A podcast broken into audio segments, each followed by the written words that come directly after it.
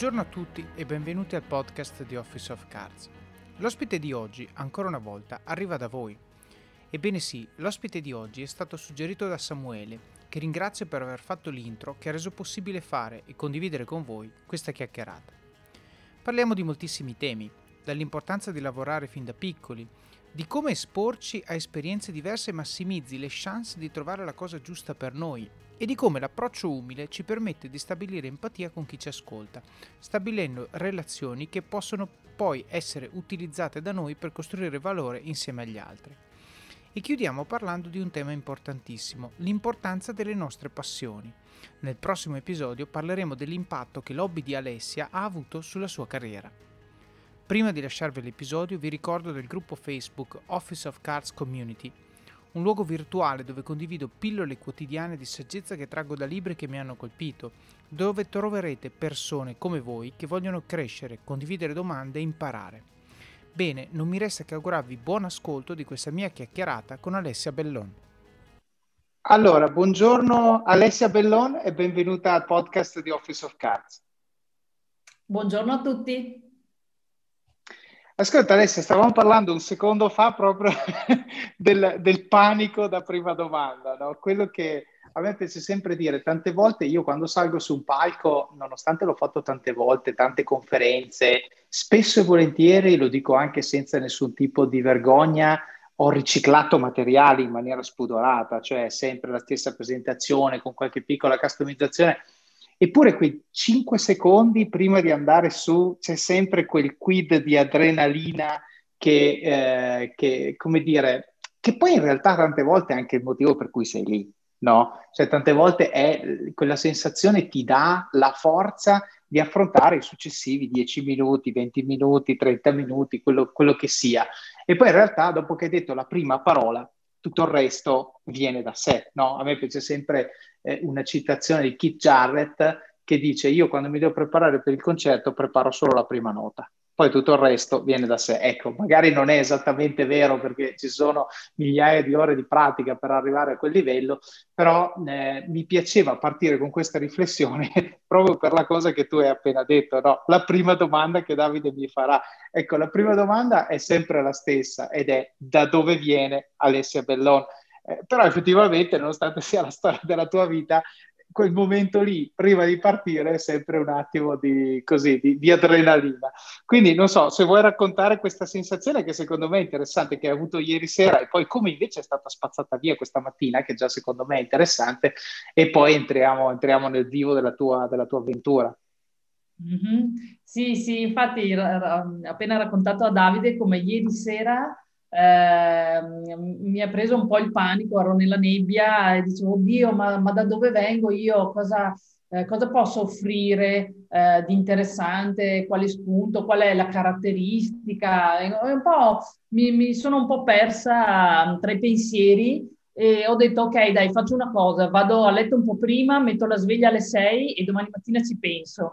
E quando è suonata la sveglia, eh, ho iniziato ancora sotto le coperte, così ho iniziato a pensare, ad organizzare i pensieri e ho detto, ma sì, ho detto, è sempre, il mio punto di partenza è lì. Eh, io sono nata, soprattutto a livello professionale, con, que- con, questa esperienza che adesso vi racconterò e quindi è da lì che inizio ed effettivamente è un po' un timbro, un mio marchio nel bene e nel male eh, ma è la mia, la mia, cifra stilistica, il mio modo di fare, di lavorare, di rapportarmi con gli altri. Tutto parte dal...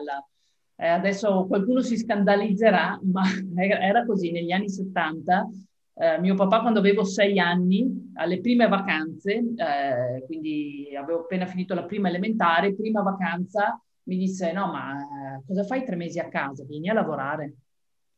Eh, mio papà ha un'azienda, certo. ha una ho un'aziendina eh, un, eh, in, in, Alta Padovana e, e ho detto eh, va bene, ok. E, ehm, e quindi mh, più o meno non tutti i giorni, ovviamente, perché insomma i miei momenti di svago e di, di vacanze, di relax li ho fatti, ma qualche ora al giorno po' di ore la mattina, un po' di ore al pomeriggio, andavo in ufficio, aiutavo con la prima nota a scrivere le lettere con la macchina da scrivere, eh, sistemavo i mastrini, sistemavo un po' di contabilità e questo per tanti estati per me è stato mia, il, mio momento di formazione eh, proprio sul campo eh, e imparare no? Co- com- com'era la contabilità, i rapporti con i fornitori, con le banche ehm, ed, è stato, eh, ed è stato un momento eh, estati, ecco, che magari gli altri hanno passato in maniera più spensierata, per me è stato oh, un momento formativo, ma la formazione più importante che mi ha dato quello di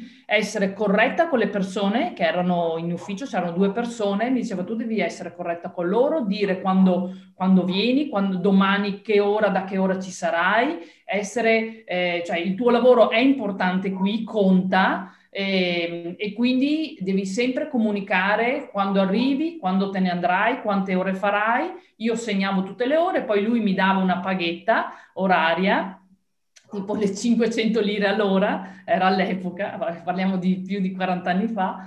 E, ehm, ma eh, mi ha insegnato tanto, mi ha insegnato tanto nel fare, eh, nel trovare soluzioni, piccole soluzioni, eh, nel e nel, nell'importanza del lavoro e del rispetto delle altre persone. Anche se si è piccoli, le persone contano sul, sul tuo lavoro. Certo, secondo me infatti hai detto due cose sulle quali mi piace riflettere, perché da un lato impari contenuti tecnici, cioè impari a fare un mestiere, quale che sia, impari la contabilità, impari eh, non so, a tirare le viti su, su, un quadro elettrico, qua parlo di me stesso ovviamente, impari a, a usare un software particolare, qualcosa, dall'altro lato c'è l'apprendimento culturale, cioè impari, come hai detto tu, a relazionarti con un fornitore, con un cliente, a seconda di quello che fai, front office, back of the house, quello che, quello che sia.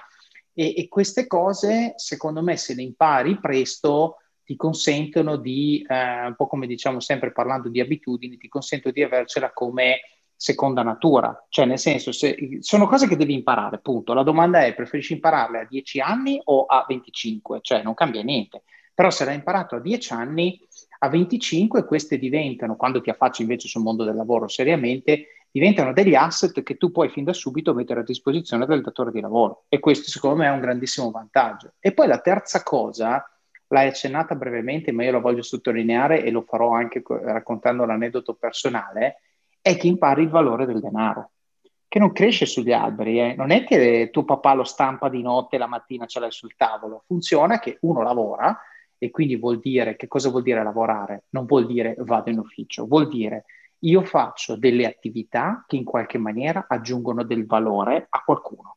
Questo è, no? E quindi, e tra l'altro nel suo concetto più astratto, quelli che hanno grandissimo successo sono quelli che aggiungono il massimo valore al più grande numero di persone. Questo è sostanzialmente l'essenza, no? Dove invece tu fai un lavoro, tra virgolette, dove scaldi la sedia, non ti puoi stupire se hai meno successo di uno che invece aggiunge un sacco di valore a un sacco di persone, perché tenere la sedia calda non aggiunge moltissimo valore.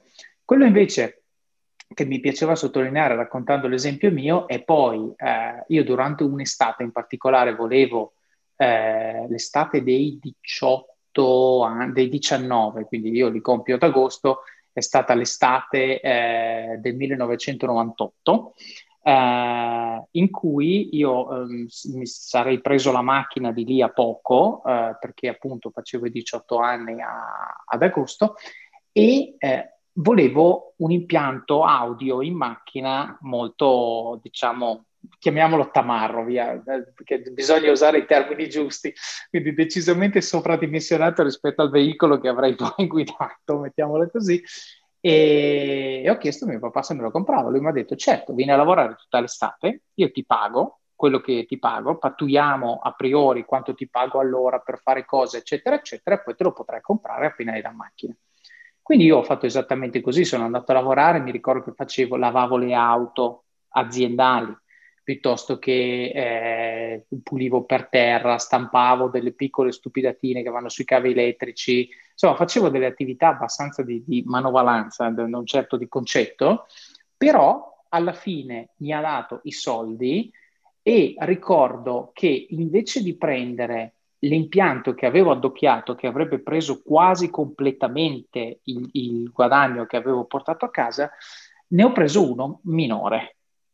Perché ho detto, cavoli, ho lavorato così tanto che non mettere via niente mi sembra un po' stupido in questo concetto. E quindi lì, senza che nessuno mi dicesse niente, perché è stata una decisione che ho preso io in totale autonomia, mi sono trovato di fronte per la prima volta alla riflessione sul valore, non del denaro, ma il valore del mio tempo che ho messo per fare quelle determinate cose che poi mi avrebbero permesso di comprare altri oggetti, perché dici posso comprarne uno super figo, oppure posso comprarne uno meno figo, però poi avanzare eh, diciamo del denaro e comprare altre cose che comunque voglio, mi piacciono, eccetera, eccetera.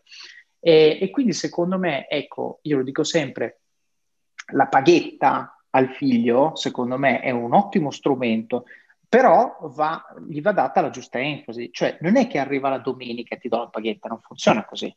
C'è un protocollo delle cose che devono essere fatte, se tu le fai, alla domenica arriva la paghetta, così come in ufficio, perché in ufficio non è che all'ultimo del mese arriva, arriva lo stipendio, in ufficio arriva eh, lo stipendio se hai fatto le cose che devi fare, se no ci sono problemi.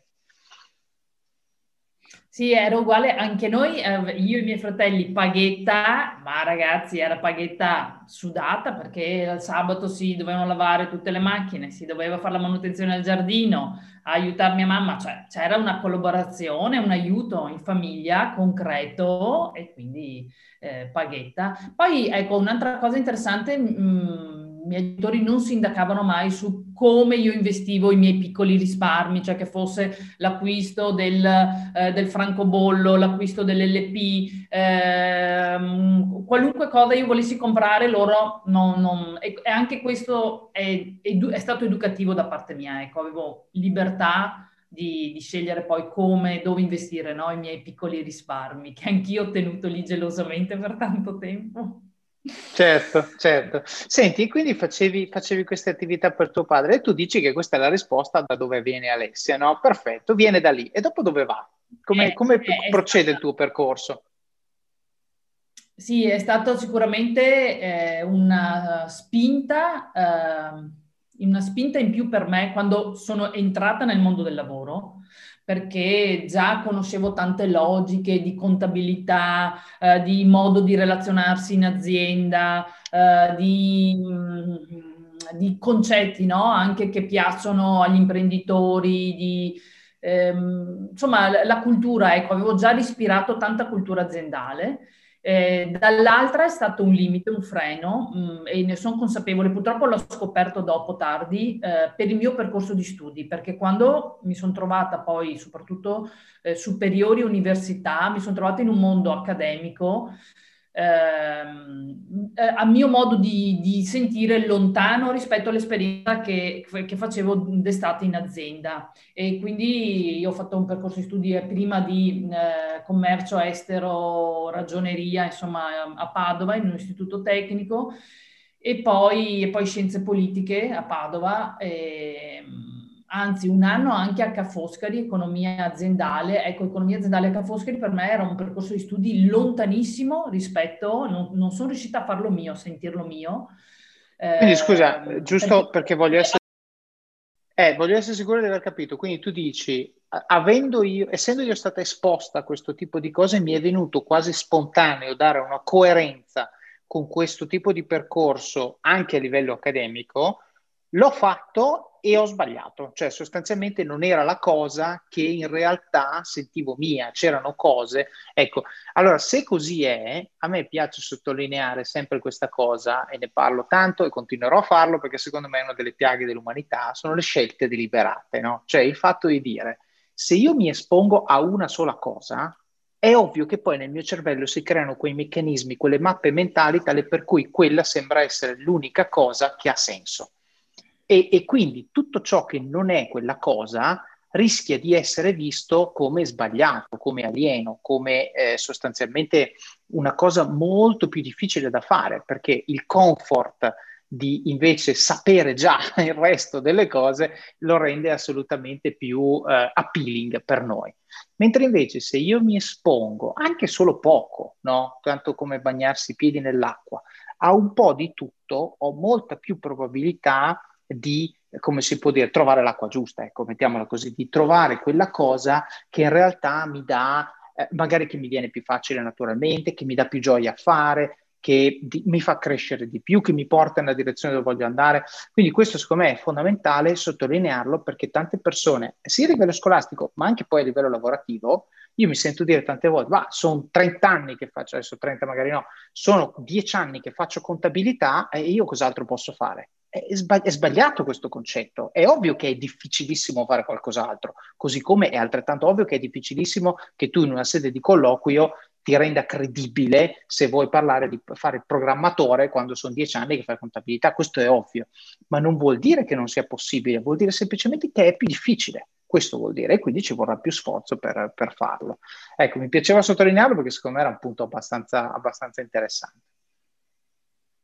Sì, la, la, piaga, come dicevi te, per me è stata anche l'ambiente culturale in cui sono, l'ambiente familiare in cui sono cresciuta, cioè un ambiente familiare, ad esempio, mio papà che comunque si è realizzato con un'azienda e che tuttora, cioè una, una, un'azienda redditizia, è eh, una persona che ha, si è fermato alla quinta elementare, mia mamma anche, e quindi per loro il mio percorso di studi l'hanno vissuto come, come cambio dei tempi, cioè i tempi sono cambiati, adesso eh, i ragazzi studiano di più, ma non come eh, un vero valore no? che, che, studiare porta poi valore al fare, eh, al, um, eh, non so, ad avere una visione più chiara, avere una mentalità strategica, eh, organizzare bene i pensieri. Poi questo l'ho, l'ho, l'ho capito eh, nel percorso di studio universitario, quanto mi ha insegnato a leggere, a fare sintesi, a organizzare i miei pensieri.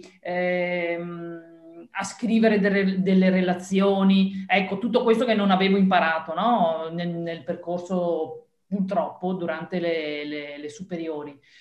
Eh, ma c'è sempre stata per me questa diffidenza ecco, verso il, il, mondo accademico, verso gli insegnanti che li trovavo un po', ecco, tutti baroni che non, non capivano in realtà com'era, com'era la, la, vita reale, lo sporcarsi le mani no? in un'officina meccanica, com'era, eh, com'erano i, i, veri problemi di tutti i giorni in, una, in un ufficio, in una trattativa commerciale, in una, eh, e, questo, e, e, vabbè, insomma, poi, mh, poi ecco, fare convergere no? queste due strade è stato un po' un cammino, eh, l'ho capito tardi, purtroppo, ecco, il mio, eh, guardandomi indietro, mi, mi, spiace, ecco, che quando potevo, quando avevo vent'anni, potevo magari fare un percorso di studi all'estero, eh, godermi di più, ecco, essere, godermi di più e trarre di più dagli studi, non l'ho fatto. Ho fatto un percorso certo. di studi perché dovevo, ma non perché credevo mi, avre- mi, avrebbe portato valore. In realtà l'ha portato, ma, ma non, non, l'ho fatto con, così, con, con intelligenza, con, con avvedutezza, con Più che altro, sai, ecco. io... È, è bra- saggezza la parola giusta, non intelligenza, perché secondo me dipende molto da quello a cui sei esposto anche in maniera passiva. Cioè, io lo dico sempre, no? Eh, noi e dico noi perché chiaramente il tuo accento fa capire esattamente da che parte d'Italia vieni, anche il mio.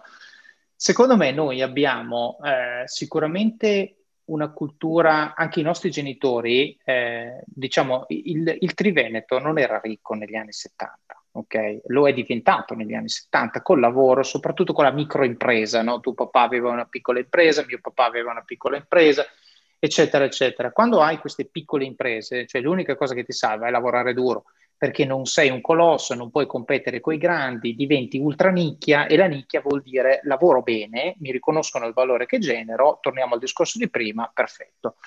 Il problema che cos'è? Eh, il problema è che quindi, soprattutto a livello accademico, eh, se rimani in quel tipo di ambiente ti manca lo stimolo a vedere cosa c'è fuori da quell'ambiente. Cioè comunque è un ambiente che funziona, io lo dico sempre, se tu vai a Verona, a Verona si vive bene, ok? E a Padova si vive bene, sono bellissime città pulite, di gente che si fa il mazzo, eccetera, eccetera. Quello che però in queste città manca è lo stimolo all'esterno sono anche città, a mio parere, relativamente chiuse rispetto allo stimolo all'esterno. Eh, io infatti eh, penso sempre che la mia vita è cambiata completamente quando io, da veronese che aveva dichiarato il giorno in cui prendo, e lo, lo, cito con le virgolette, il giorno in cui prendo quel maledetto pezzo di carta, riferito al mio titolo di studio al, all'università, prendo il primo treno per Verona e non ci, torno, non ci metto più piede a Milano. Questa era la frase che io dicevo a 22, 23, 24 anni. Dopodiché cosa è successo? Un giorno per sbaglio vado a una presentazione dei programmi di tesi all'estero, no? Eh, perché vado? Perché un mio amico ha detto io vado, ti va di venire, io non avevo di meglio da fare, prendo e vado e ascolto. Questo tra l'altro era, eh, diciamo, lui era eh, un pelino indietro e quindi eh, io sono andato a sentirlo, ma ero fuori dal tempo massimo per potermi iscrivere a questo programma, quindi era proprio per me, vado lì, ti faccio compagnia. Vado a questa cosa, sento una storia che mi piace, sento storie di professori, di studenti che dicono che cosa vuol dire, eccetera, eccetera. Insomma, long story short, fuori dal tempo massimo comincio a supplicare docenti, vi prego, mandatemi all'estero, voglio provare a fare la tesi all'estero, eccetera, eccetera. Mi dicono...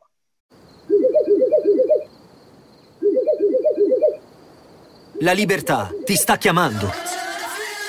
Sono arrivati gli incentivi Jeep Oggi sei libero di scegliere Jeep Avenger, il suburbano più compatto di sempre, in versione elettrica, ibrida e benzina, tutte alla stessa rata. Gli incentivi Jeep ti aspettano. Corri in concessionaria, ora. Info su jeepofficial.it. Pronto? Sì, eh, si può fare solo se quando parti hai finito tutti gli esami. A me ne mancavano tre, sono andato a supplicare professori vi prego fatemelo fare prima, studio, eh, in, eh, diciamo, studio prima, prima che finisca il corso. Insomma, ho fatto tutto questo, ho preso anche degli ottimi voti, ho preso, sono andato a fare la tesi, e, però era troppo tardi per avere il visto studentesco negli Stati Uniti. E quindi mi hanno detto, guarda, c'è solo un'opzione, puoi andare col visto turistico. Il problema è che il visto turistico dura 90 giorni, poi te ne devi tornare in Italia, quindi hai solo 90 giorni per fare la tesi. Frega niente, vado ho preso, sono andato e quella volta è stata la volta che mi ha, mi ha fatto veramente uscire dal mio guscio, perché un conto è dire sei a Milano e sei a un'ora e mezza di treno da Verona, un conto è dire sei nel South Carolina e sei a sette ore di volo dall'Europa e, e da Verona probabilmente 10-12 con i cambi, eccetera, eccetera. Quindi, e da solo, e nessuno parla la tua lingua perché South Carolina non è come New York, San Francisco dove comunque le comunità italiane le trovi. South Carolina zero. Uh, anzi, ci sono molti latini, diciamo, sudamericani. E, e, quindi che cosa ho fatto io? Ho, ho, ho, scoperto che dici, cavolo, ma che bello questo posto, ma che belli gli Stati Uniti. Eh?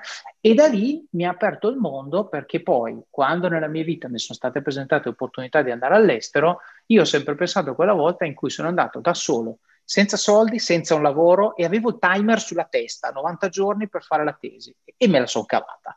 E al che dico, vabbè, quando mi hanno mandato in Svizzera, quando sono andato a Londra, quando sono andato a Singapore, eccetera, eccetera, avevo un lavoro, avevo un network, avevo un'azienda, è sicuramente più facile.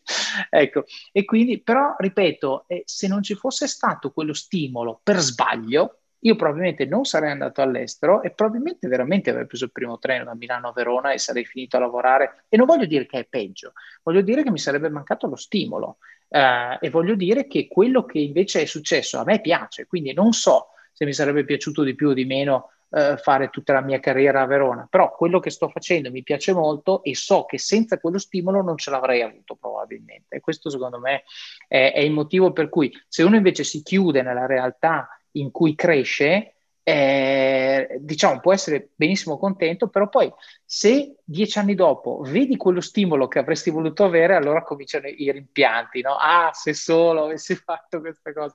Ecco, quindi secondo me è sempre meglio che la scelta che tu fai sia, ok, ho visto l'estero, bello, bellissimo, preferisco Verona. Ecco, se tu scegli così sarai sempre contento.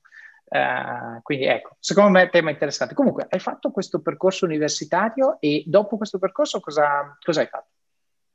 Dai, mi permetto di fare io adesso il Davide della situazione, che, che tu dici.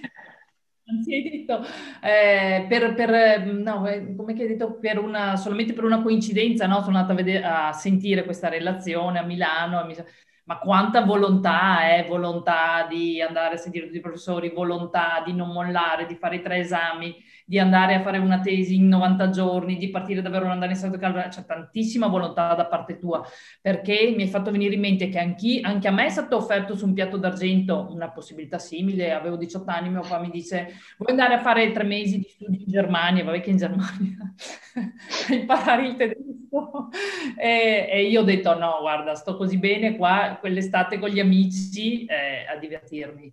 Quindi eh, è proprio una, è, è proprio una, una, situazione, a me è stata offerta no, su un piatto d'argento la possibilità di andare all'estero, ma non ho avuto la volontà eh, e, non, e, ho perso questa opportunità. Quindi certo, però, la, però anche lì dipende dal momento. Tutti, tutti noi si aprono queste occasioni davanti agli occhi eh, e, e, solo quando le vogliamo cogliere ci andiamo dentro come, come un treno in corsa. Eh, però sai cosa? E questo secondo me è, è, allora, io la ricollego al discorso delle abitudini, perché il problema è questo. Se io ti propongo una cosa nel momento che non è giusto e tu quindi mi dici di no, per, per motivi che possono essere buonissimi, eh, nel momento in cui tu mi dici di no, per mille motivi mi dici di no e va benissimo così, Sai cos'è il problema? Che se poi te la ripropongo due o tre anni dopo e, e, a quel punto in realtà tu saresti pronta, sai cos'è il tema? Il tema è che ti pesa quel no che mi hai detto due anni fa, tre anni fa, cioè ti pesa in senso negativo, nel senso che dici ti ho detto di no prima, ti dico di no anche adesso. No, ma no, sai, alla fine non era tempo prima, non è tempo neanche adesso. Cioè, ti si crea, basta anche una sola volta, quell'abitudine negativa che dice se non andava bene prima, perché mai dovrebbe andare a, bene adesso? No? E questo secondo me è molto importante perché tante volte, anche relativamente a esperienze aziendali, una promozione, un cambio di lavoro, eh, metti che vai lì dal capo e gli dici, capo, voglio essere promosso, e il capo ti dice no, ok, benissimo.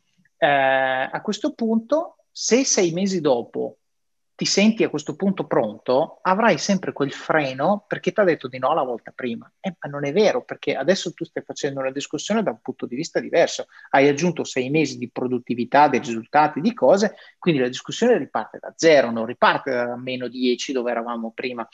E, e purtroppo questo, secondo me, tante volte in maniera inconscia, Basta, basta, uno di questi episodi negativi e nota bene anche episodi positivi. Eh. Io ho sentito un sacco di persone magari che eh, mi viene in mente adesso per qualche motivo, non so perché, investimenti, no? investimenti finanziari.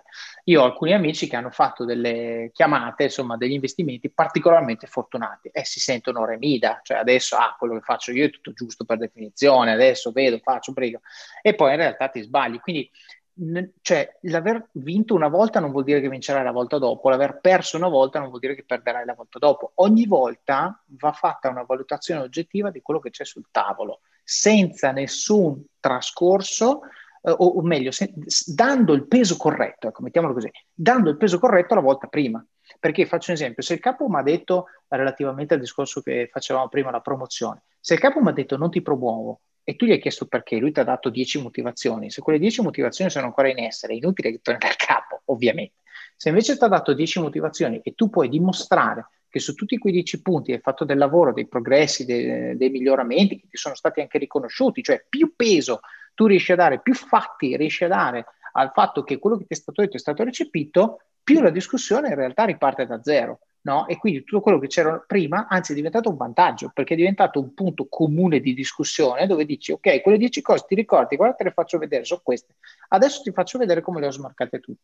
Ecco, questo secondo me è il modo in cui trasformare una cosa che inconsciamente porterebbe negatività, se invece la porti al conscio, eh, diventa positiva, perché diventa un propulsore di, di, di azione e di, di, progressione. Bene, allora, hai fatto questa università che non volevi fare. e no, poi... Che non, eh, che, che, ho percepito come distante dalla realtà, ecco, molto astratta, molto accademica e, ed è stata un po' una mia fatica poi eh, far convergere la, gli studi eh, con la realtà, perché il mio, obiet- il mio, tentativo era sempre quello di dire no, ah, ma studio microeconomia, ok, ma microeconomia cosa mi servirà quando vado in azienda? Poi dopo l'ho capito che in realtà microeconomia serve anche per aprirti la mente su altri scenari, su altre valutazioni, ehm, su altre variabili, che, eh, che mentre se, se, sei chiuso lì solamente su, tra le quattro mura dell'ufficio non, ri, non, riesci a cogliere, invece il tuo sguardo deve essere molto più ampio. Questo l'ho capito dopo, ecco che l'università mi ha certo. dato questo.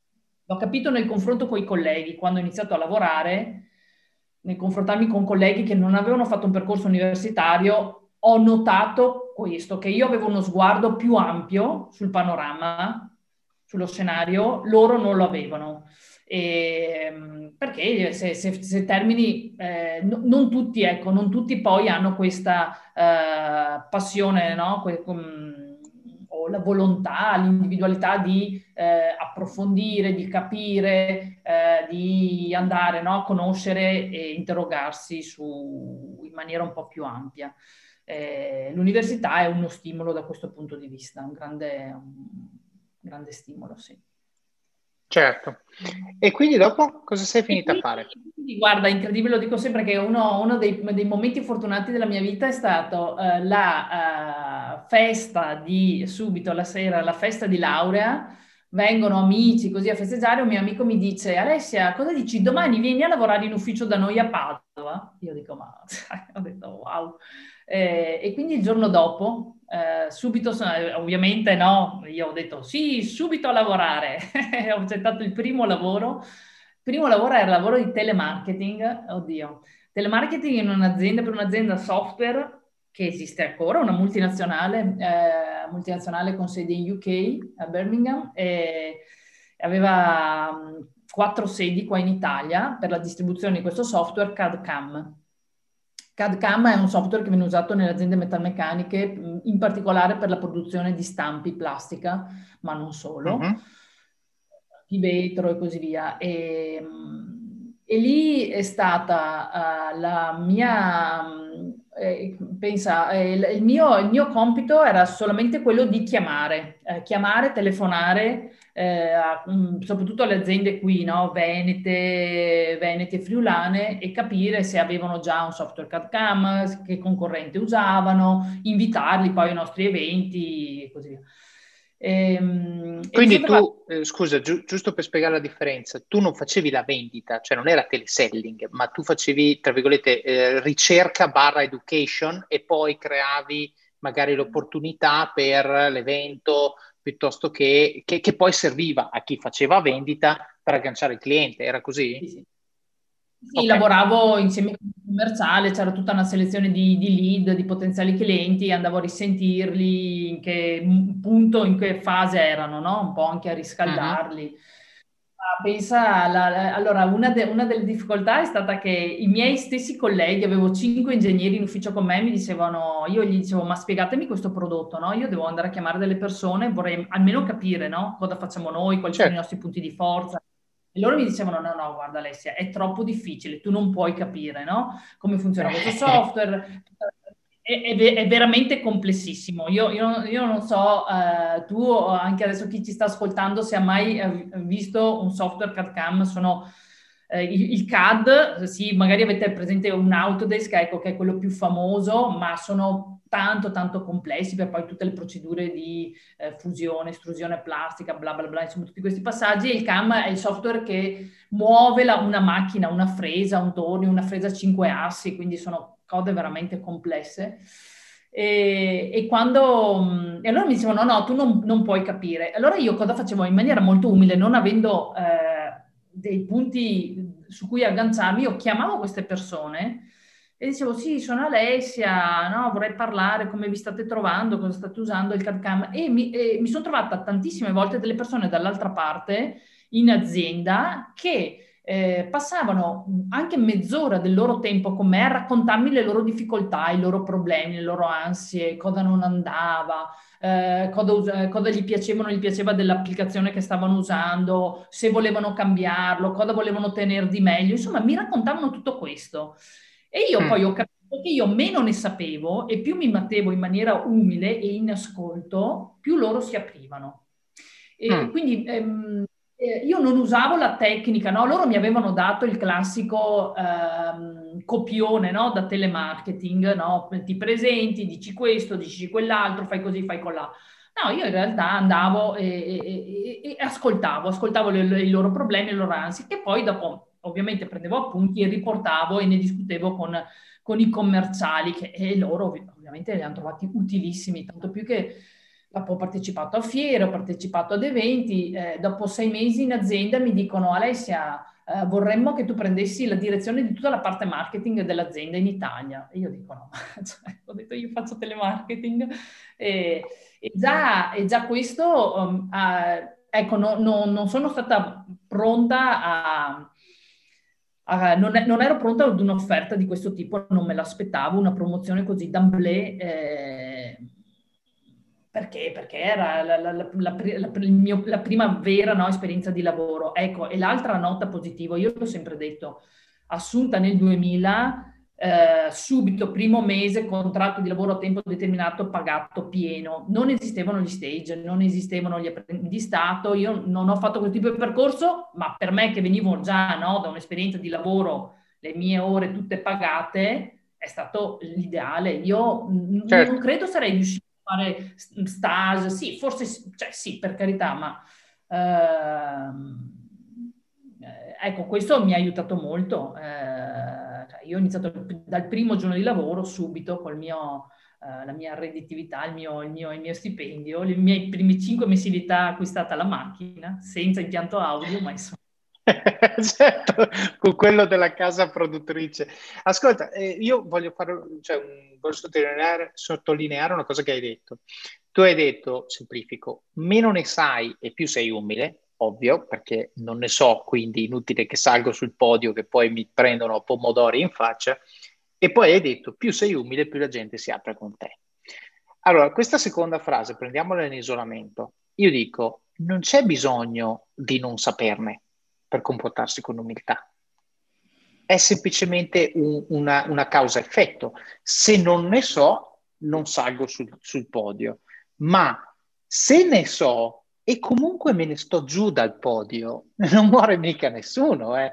Se ne so e comunque ho un approccio curioso, invece che parlare o giudicare, peggio ancora, sto zitto e faccio domande eh, non esprimo direttamente una critica rispetto a come una cosa viene fatta, ma piuttosto mi sforzo di capire perché viene fatta così. E quindi dico, sta a vedere che forse imparo qualcosa io, perché magari il modo giusto di fare questa cosa qui è come la fanno loro, non come la farei io. Allora ascolto, me lo spieghi perché, per come. Il tema è, se quando tu chiedi perché, per come, lo fai con umiltà, la gente non si sente attaccata e anzi spesso e volentieri ha desiderio, ha piacere di condividere ciò che sa, perché si sente utile, si sente che ti sta dando una mano, perché tu sei umile, non sei arrogante, stai lì timidino, ascolta, me lo spieghi per piacere, non ho mica capito. Questo te lo spiega, poi a un certo punto hai tutti gli elementi che ti servono per dire, ok, ho capito, forse il mio modo è meglio. Il concetto però è, se tu sei arrivato con umiltà al momento della verità, diciamo così, il momento in cui scopri che eh, quello che ti è stato detto non è ottimale, tu sei in una posizione ideale per poter poi parlare con queste persone e dire, senti, ho, ho capito quello che mi hai detto, però proviamo a farlo in un modo diverso, perché a me questa cosa comunque non torna, ok? E que- ah, la probabilità che questa persona a questo punto ti ascolti è massima. Non è 100%, non è mai 100%, ma è massimo. Cioè più di così non ci arriverai mai, ok? Eh, più di così devi mettere la pistola alla testa, forse, ecco perché ti ascolti. Però il concetto è, se tu vai, cioè tu quello che hai appena detto è che con la tua umiltà hai capito talmente bene il prodotto, nonché hai costruito delle relazioni talmente positive con le persone con le quali ti interfacciavi, che ti è stato chiesto di prendere la direzione della divisione.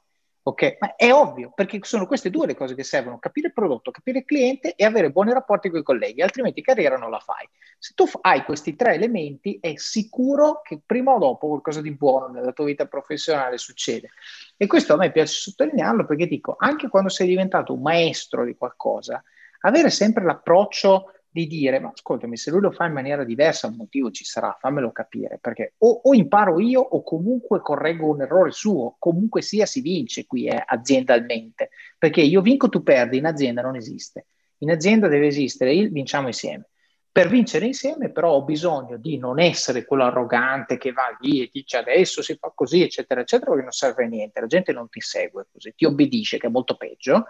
Invece nel momento in cui tu dici mi sforzo, scendo, scendo tra virgolette, mi metto al tuo livello, capisco il tuo punto di vista, ti ascolto, intanto nel farlo costruisco la relazione e poi uso questa relazione che ho costruito per pian pianino portarti dove è giusto che tu stia, top. Ok, questa è la differenza secondo me tra leadership e management. Detto questo, ritorniamo alla tua avventura in cui sei stata, eh, diciamo, proiettata direttamente sul top seat della, del marketing di questa azienda. Sì, è stata una sorpresa lì, non, ho, non l'ho saputa gestire e, e, a posteriori ho capito il, le, le, quali sono state le chiavi del, del, mio successo in questo breve passaggio in questa azienda padovana. L'ho capito dopo. Eh, e comunque poi ho, mi sono inserita in altre, in altre realtà. Eh, ecco, un'altra che mi ha fatto fare un salto, un'azienda molto strutturata, perché poi quando ci sono le aziende... Eh, grosse, no? con, con, grossi fatturati, con tanti manager strutturate, organizzate. Ecco, lì eh, ho capito eh, quando sono passata in queste, in queste realtà che ehm, eh, serviva ancora più professionalità, più competenza e ehm, eh, ancora maggiori capacità nel capire eh, gli umori eh, delle persone, entrarci in relazione, parlare con tutti. Ehm, all'epoca no, dicevano, ah ma se tu fai parte di questa cordata o di quella, sei sotto questo manager o quest'altro, perché poi si creano no, un po' questi eh, piccoli quartieri, queste piccole fazioni all'interno de- delle grandi aziende. Ecco, la, la, la, le, grosse realtà, le grandi aziende mi hanno dato l'opportunità di, eh, di crescere molto in professionalità, in precisione, in, um, in capacità di relazione. Eh, è stata una grande sfida. Io m- m- ricordo che quando sono passata appunto in questa azienda trevigiana ho lavorato tanto, tanto, tanto, cioè proprio dalle 8 di mattina alle 8 di sera sempre ma perché lo volevo io, cioè per me era, è stata una grande opportunità, un grande momento di crescita e di formazione e quindi eh, insomma ci, ci, ci, ci, ho preso dentro come, come una matta insomma eh, a, a, lavorare, ecco. È stato un bel, bel, salto di carriera per me, una bella opportunità. Quindi, scusa, adesso stavo guardando il tuo profilo LinkedIn, quindi tu hai fatto sostanzialmente, sei entrata in marketing comunicazione di questa azienda che era quella di cui ci parlavi un attimo fa, poi sei stata promossa.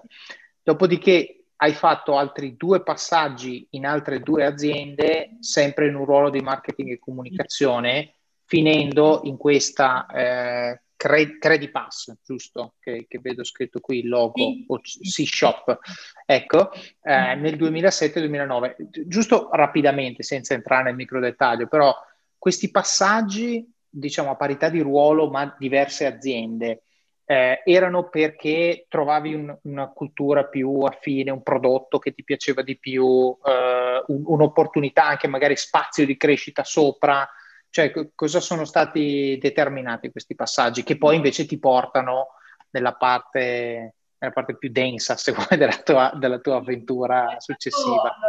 il cambio è stato ha diversi fattori che mi hanno portato a, a ricercare posizioni diverse. Devo, devo fare un, una... Su questa tua domanda mi viene da, da, da, raccontare questa mia esperienza. Ho fatto qualche anno in, una, in, un'azienda che adesso fa parte del più grosso gruppo editoriale italiano di Mazzoli ed è un'azienda che produce, sviluppa software per la pubblica amministrazione.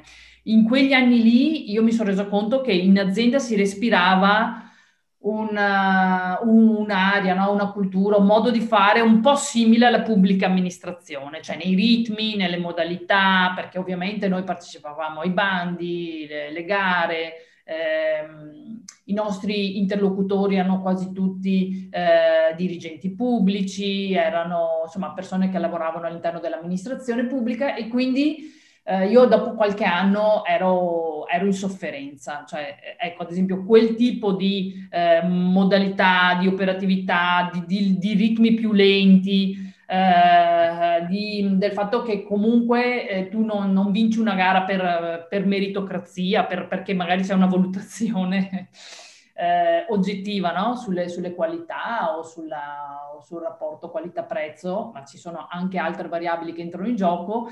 Eh, questo, questo, per me cioè, è, è, stato un periodo di un po' di, di sofferenza. Ecco. Mi, non, non, non, non, ero, non, sono riuscita eh, a a, a restare ecco, all'interno di questa azienda pur avendo degli ottimi colleghi, eh, rapporti fantastici con tutti, eh, ma, ma, appunto que, que, questo ritmo da pubblica amministrazione per me era devastante e infatti ma devo dire che in quel periodo là, proprio perché il mio lavoro io lo sentivo eh, lento, no? lo sentivo proprio un pachiderma così, no? E anche mi sentivo un po' depotenziata nella parte di comunicazione, perché io pur potendo, pur volendo spingere, ecco, dal punto di vista di comunicazione, comunque c'hanno altre logiche che entravano poi, no? Nel definire chi vinceva una gara o meno.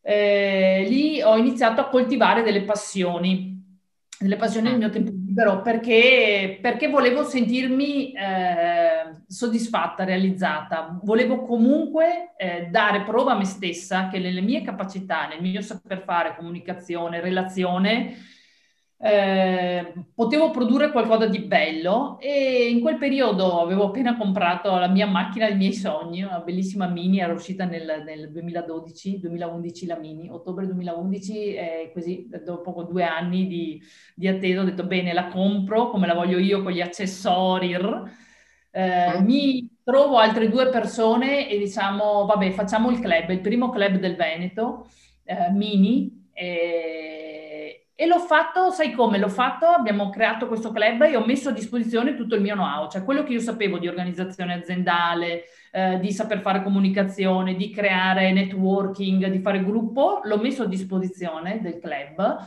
Eh, ho detto prima di uscire col club abbiamo fatto tre mesi di pianificazione, di organizzazione, come fare queste cose, come faremo, eh, eh con una logica da zero budget, tra l'altro, questo è. Perché sennò è troppo facile. È, è, stata, io eh, lo dico, guarda, senza,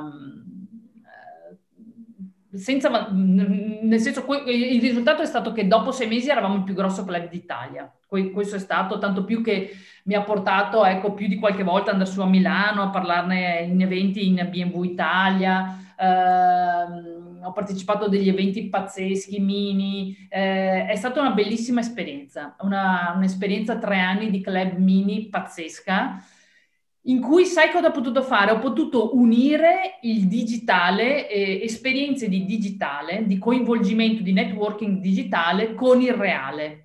Cioè il, il, il club era vincente perché noi eh, avevamo organizzato un ritmo di incontri online e offline, perché era molto importante che poi le persone si trovassero tra di loro si conoscessero. E quindi questo eh, ha fatto crescere in maniera esponenziale il club. Altro fattore, questo lo ricorderò sempre, è che a, volte ci dimentichiamo di queste leve, di queste mh, mm, tricks che sono... Eh, il club aveva presidente e vicepresidente donna. E, e noi come due ragazze, vicepresidente carina, tra una ragazza molto carina, ha attratto eh, non solo tanti ragazzi, ma tante ragazze, il 40% degli iscritti erano donne in un club automobilistico. Cioè, non ti dico quanti altri ragazzi e uomini ha portato all'interno del club. Cioè, questo è stato altro fattore chiave. Noi eravamo eh, diversi da tutti gli altri club. Cioè, da noi c'erano, c'erano tante donne, tante certo. donne, tante belle ragazze questo ovviamente portava a fare serate con centinaia di persone, eh, raduni mini con centinaia di auto, anche al di sopra delle nostre capacità organizzative perché eravamo un po' amatoriali. Eh, ma è stata una, veramente una, una, gran bella esperienza e soprattutto ti posso dire anche se era il 2005-2006 capire la potenza di eh, avere dei, dei, delle, usare il forum, usare le discussioni online, il networking. Io stessa ho provato quello che il primo libro che ho preso quando ho iniziato a lavorare è stato il libro di Dale Carnage. come trattare gli certo. altri e farsi amici, perché avevo capito certo. che questa era fondamentale all'interno dell'azienda.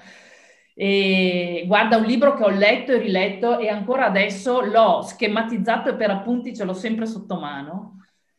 E in club io, eh, no, aveva, non so, penso nel punto massimo, avevamo passato quasi 200 soci, conoscevo il nome di tutti il nome anche delle loro eventuali fidanzate, fidanzate, dei figli, se avevano figli, di tutti, che lavoro facevano, dove abitavano, che mini avevano, che accessori e così via.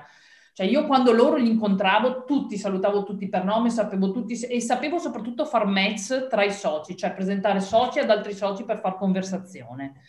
E, e, questo è stato un altro fattore vincente, cioè loro, tutti i soci, tanti soci me l'hanno riconosciuto, questo fattore um, di umanità.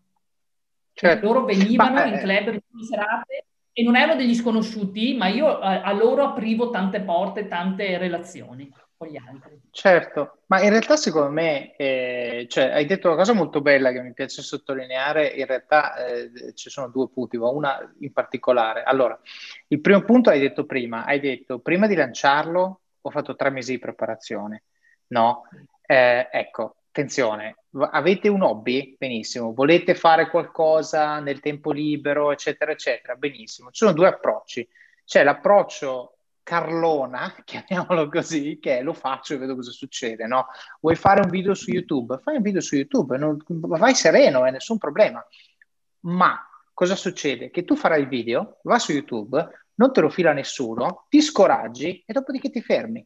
That's it, ok? Se tu invece dici, aspetta, faccio planning, eh, mi faccio un piano per fare eh, 50 video, eh, li rilascio con questa cadenza. Ad ogni video mi do l'obiettivo di capire cosa è andato male per l'obiettivo dopo, eccetera, eccetera. Se poi, dopo che hai fatto tutta sta roba, ancora non funziona, forse puoi dire con serenità che non era la cosa giusta da fare. Ma secondo me, eh, diciamo, il fatto di avere un piano, il fatto di avere un'idea di riferimento, il fatto di avere uno script aiuta molto eh, il momento di scoraggiamento che inevitabilmente capita quando parti a fare qualcosa che non è esattamente il tuo, no? Perché ovviamente è una cosa nuova e quindi magari ce l'hai, la passione ce l'hai, però la passione da sola non serve, o meglio, la passione è una condizione necessaria ma non sufficiente. Quando ci aggiungi disciplina e pianificazione, più passione uguale successo quasi garantito. Quindi per me questo era un punto importante. L'altra cosa che hai detto, hai parlato hai parlato del fatto che presidente e vicepresidente donna e di come questo abbia attratto entrambi i poli, no? sia maschi eh, che femmine. No? Allora io dico, eh, mi piace sempre citare l'amministratore delegato di, di, PayPal che dice questa frase, dice diversity is a fact, inclusion is a choice. No, be- bellissima frase secondo me perché fa molto riflettere. Io dico questo, secondo me non conta tanto il fatto che erano donne o erano uomini a capo del eh, club. Conta il fatto che erano persone aperte a includere sia il simile, quindi donna con donna, sia l'opposto, quindi donna con uomo, per motivi diversi, perché non si tratta di dire la donna eh, ammicca all'uomo no? usando i luoghi comuni, quindi l'uomo che vede la, passatemi il termine, bonazza, dice prendo e vado perché c'è la bonazza. Non è così, perché altrimenti se così fosse, la bonazza da una donna che fa così viene vista come, lasciatemi di nuovo passare il termine, zoccola, e quindi ci sono solo uomini, eh, by the way, provoloni, e non ci sono donne. Se invece tu hai un approccio autentico, genuino, di passione per l'oggetto, perché lì è un club di mini, non è un club di incontri, non è Tinder, siamo qui perché ci piace la mini, la passione per l'oggetto viene trasmessa in maniera trasparente dalla persona, a prescindere poi secondo me, dal, dal, dal sesso della persona. No? E quindi questo cosa vuol dire? Vuol dire che tutti poi trovano lo spazio di esprimere all'interno di quel contenitore, che mi è piaciuto molto anche come l'hai descritto, digitale, offline, c'è cioè un po' il blend di tutto. Ciascuno trova l'angolo che più gli piace, ma soprattutto avete creato, secondo me, e qui forse una donna ha un quid in più, un ambiente di... Uh, dove la passione delle persone poteva emergere, cioè un ambiente dove, dove, questa passione aveva un ambiente sicuro in cui crescere, no? in cui alimentarsi da sola, in cui ciascuno metteva dentro il suo. Eh, anche perché, detto sinceramente, almeno nella mia esperienza, le donne hanno una resilienza veramente notevole. Quando le cose non funzionano si fanno sulle maniche vanno dritte come, come, dei treni. Quindi questo secondo me è, è, è, una, è, un aspetto che mi piace sottolineare perché, eh, ripeto, non voglio che venga visto, eh, o, o, perlomeno, cioè voglio che il messaggio passi nella maniera corretta. Eh, la donna come l'uomo hanno dei, degli asset, se li usano nella maniera corretta eh, eh, mantenendo la loro autenticità e la loro genuinità, attirano persone, sia dello stesso sesso che del sesso opposto. Questo era il punto che volevo arrivare a fare. Ecco. Ricordare che in questi me- primi mesi in cui abbiamo eh, creato un po' la nostra strategia, identità e eh, siamo andati a studiare cosa facevano tutti gli altri club, abbiamo detto ok, questo ci piace, questo non ti piace, questo lo vogliamo fare anche noi, questo secondo noi è un'attività di successo e non solo. Io sono andata a sentire eh, altre persone che conoscevo di altri ambienti, non so, mio cognato che lavora nell'ambito turistico, sono andata a chiedergli, ma ascolta, ma com'è, eh, quando è un, un evento, no? quando raccogli delle persone, cosa sono gli elementi chiave che creano il successo? Uh, e lui mi ha, mi ha, raccontato, mi ha dato dei consigli. Ecco, abbiamo raccolto anche tanti consigli da uh, punti di vista diversi, uh, perché anche per noi, io in realtà non avevo mai avuto un club automobilistico, non ero mai andato a un incontro di un club automobilistico. È vero, noi gli abbiamo dato un'identità tutta sua e siamo riusciti a raccogliere persone simili a noi che volevano unire una passione, sì, automobilistica al fatto di chiacchierare, stare insieme, conoscere nuove persone, eh, far due risate e così via. Insomma. Certo. Certo. Senti, però questo, allora a me è piaciuto eh, questa, questa piccolo detour perché tanti di quelli che, che ci ascoltano eh, hanno una passione, no? Eh, hanno una, una, cosa e si chiedono come faccio a trovare un outlet per la mia passione, no? Ecco, eh, condividerla con gli altri è forse la cosa più bella che puoi fare con la tua passione aiutare gli altri a vedere nell'oggetto che tu vedi con gli occhi a forma di cuoricino, sostanzialmente a vederlo, a vederlo nello stesso modo è la cosa più bella che si possa fare, per tanti motivi. Eh, la cosa che però ci tengo a sottolineare, non aspettatevi che tutti vedano chiaramente l'oggetto che voi vedete come magico nello stesso modo, ma quando tu trovi qualcuno che come te condivide la passione per qualcosa, io veramente non credo che ci sia un, una sensazione eh, di, di, di, appagamento paragonabile a questa, Nel, negli hobby parliamo, eh, adesso non voglio fare confronti con magari l'essere genitore o altre cose, però il concetto è un hobby condiviso con una persona che prova la stessa passione, lo stesso attaccamento a quella cosa che hai tu, è una cosa magica, è veramente una cosa, una cosa bella. E peraltro, e questo appunto ci tengo a sottolinearlo per chi ascolta, può essere anche un buon modo, cioè il fatto di condividere con gli altri può essere anche un buon modo per trovarsi una side gig, chiamiamolo così. Non è che lo devi fare per soldi necessariamente, però se tu sei bravo a fare qualcosa e ti piace, no? Trova, trova magari, troverai qualcuno che magari non è bravo in quella cosa ma vuole diventarlo. Ecco che improvvisamente puoi creare una side gig, puoi creare un webinar, puoi creare un videocorso, puoi fare coaching, puoi fare quello che vuoi, e questo mi viene in mente perché ho fatto una sessione di coaching con un ragazzo qualche tempo fa che lui appunto ha questa passione per la vela e lui dopo lavoro fa la scuola di vela. È, una side gig e lui ha il suo piano, gli fa, c'ha l'azienda, fa, c'ha il dipendente. Dico, cavolo, una side gig con i fiocchi se c'è anche il dipendente. E, e, però effettivamente questo è bello. E lui dice, e io, siccome questa è una side gig, non ho bisogno necessariamente di vendere eh, alla qualunque, ma io vendo solo quelli che voglio io, quelli che hanno la passione che ho io. Se uno viene qua e mi dice, ah, ma a me non mi interessano le cose, voglio imparare, fra due mesi voglio andare sul lago da solo, lui dice, vai da un'altra parte, ti consiglio io, ottima scuola, vai là, ma non è il mio. E questo secondo me è meraviglioso, cioè il fatto di potersi scegliere i clienti con i quali lavorare è una sensazione secondo me fantastica. E poi chiaramente mi diceva che così facendo sono nate delle bellissime amicizie. Cioè c'è gente che il corso l'ha finito, il patentino l'ha preso e va da lui ogni tanto a fare la lezione di refresh, solo perché così no, mantiene vivo il rapporto. Quindi questo secondo me è molto molto bello e lo volevo dare come stimolo magari a chi ci ascolta che dici faccio il mio lavoro, mi appaga, va bene, fine, però ho anche questa passione, cosa me ne faccio? Eh, trova un outlet, condividila con qualcuno, perché è sicuramente una cosa per la quale fai del bene, magari anche a te stesso, diciamo non solo emotivamente, ma anche economicamente. Senti, questo mini club, però, questo mini club è, è stato in parallelo, giusto? Ed eccoci qui, dopo questa prima parte di chiacchierata con Alessia Bellon, puntata densa di riflessioni su temi molto ampi. Abbiamo parlato dell'importanza di iniziare a fare qualche esperienza professionale fin da giovani, sia per imparare skills che elementi di cultura del lavoro che il valore del denaro. Abbiamo ricordato come sia difficile, se non ci esponiamo a esperienze diverse, trovare la nostra strada, quella che ci rende più felici e soddisfatti. Abbiamo sentito di come l'approccio umile di Alessia le abbia permesso di stabilire rapporti empatici con i suoi clienti cosa che poi l'ha proiettata in tempo brevissimo alla leadership di marketing nella sua azienda. Abbiamo anche poi estrapolato come questo approccio di umiltà ci permette di creare approcci win-win in azienda che ci permettono di fare quello che va fatto evitando di farci nemici. Abbiamo discusso del valore dell'inclusione, dell'apertura all'altro e di come questa sia stata la chiave per far crescere il mini club di Alessia.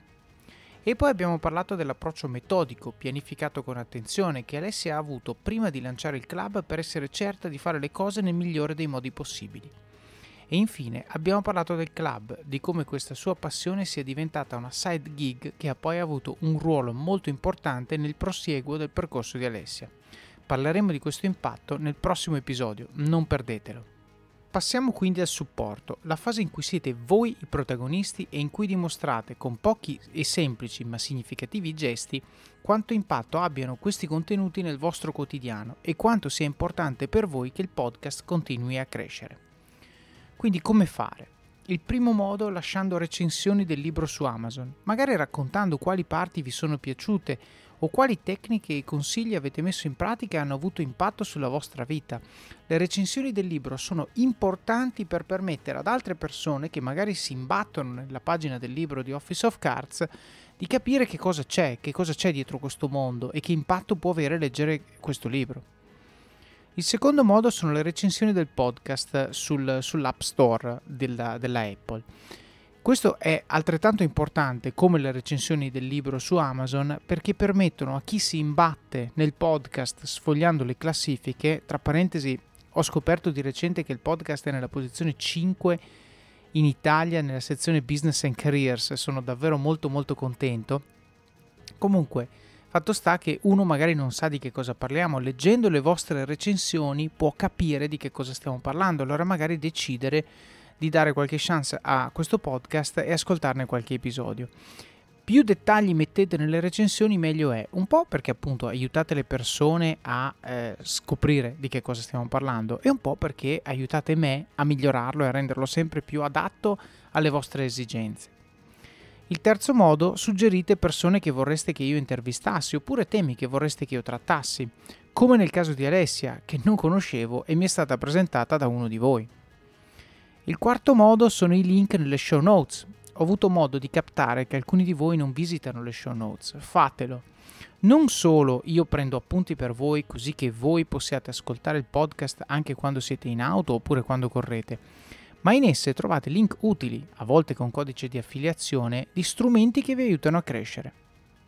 Il quinto modo, prima di fare il vostro shopping su Amazon, mi raccomando, solo sito web, dall'app non funziona, passate dalle show notes del podcast su it.officeofcats.com podcasts e cliccate sui link di Amazon oppure comprate uno dei libri che suggerisco nella sezione libri del sito che trovate su it.officeofcats.com libri così aiutate voi stessi a crescere e aiutate anche il podcast, il tutto con un semplice clic.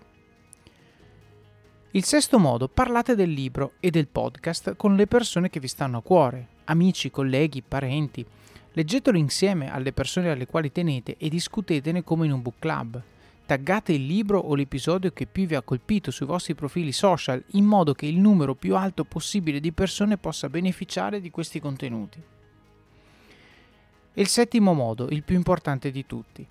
Mettete in pratica quello che avete imparato e dimostrate con i fatti che le cose di cui parliamo qui funzionano. Fate come Alessia, coltivate le vostre passioni, lasciate che vi spingano al limite e usatele come banco di prova per sperimentare le vostre idee e poi cercate di rimettere tutto quello che imparate nel vostro loop lavorativo usando la forza di esperienze dirette, che sono molto più impattanti che semplici opinioni, per portare innovazione nella vostra azienda.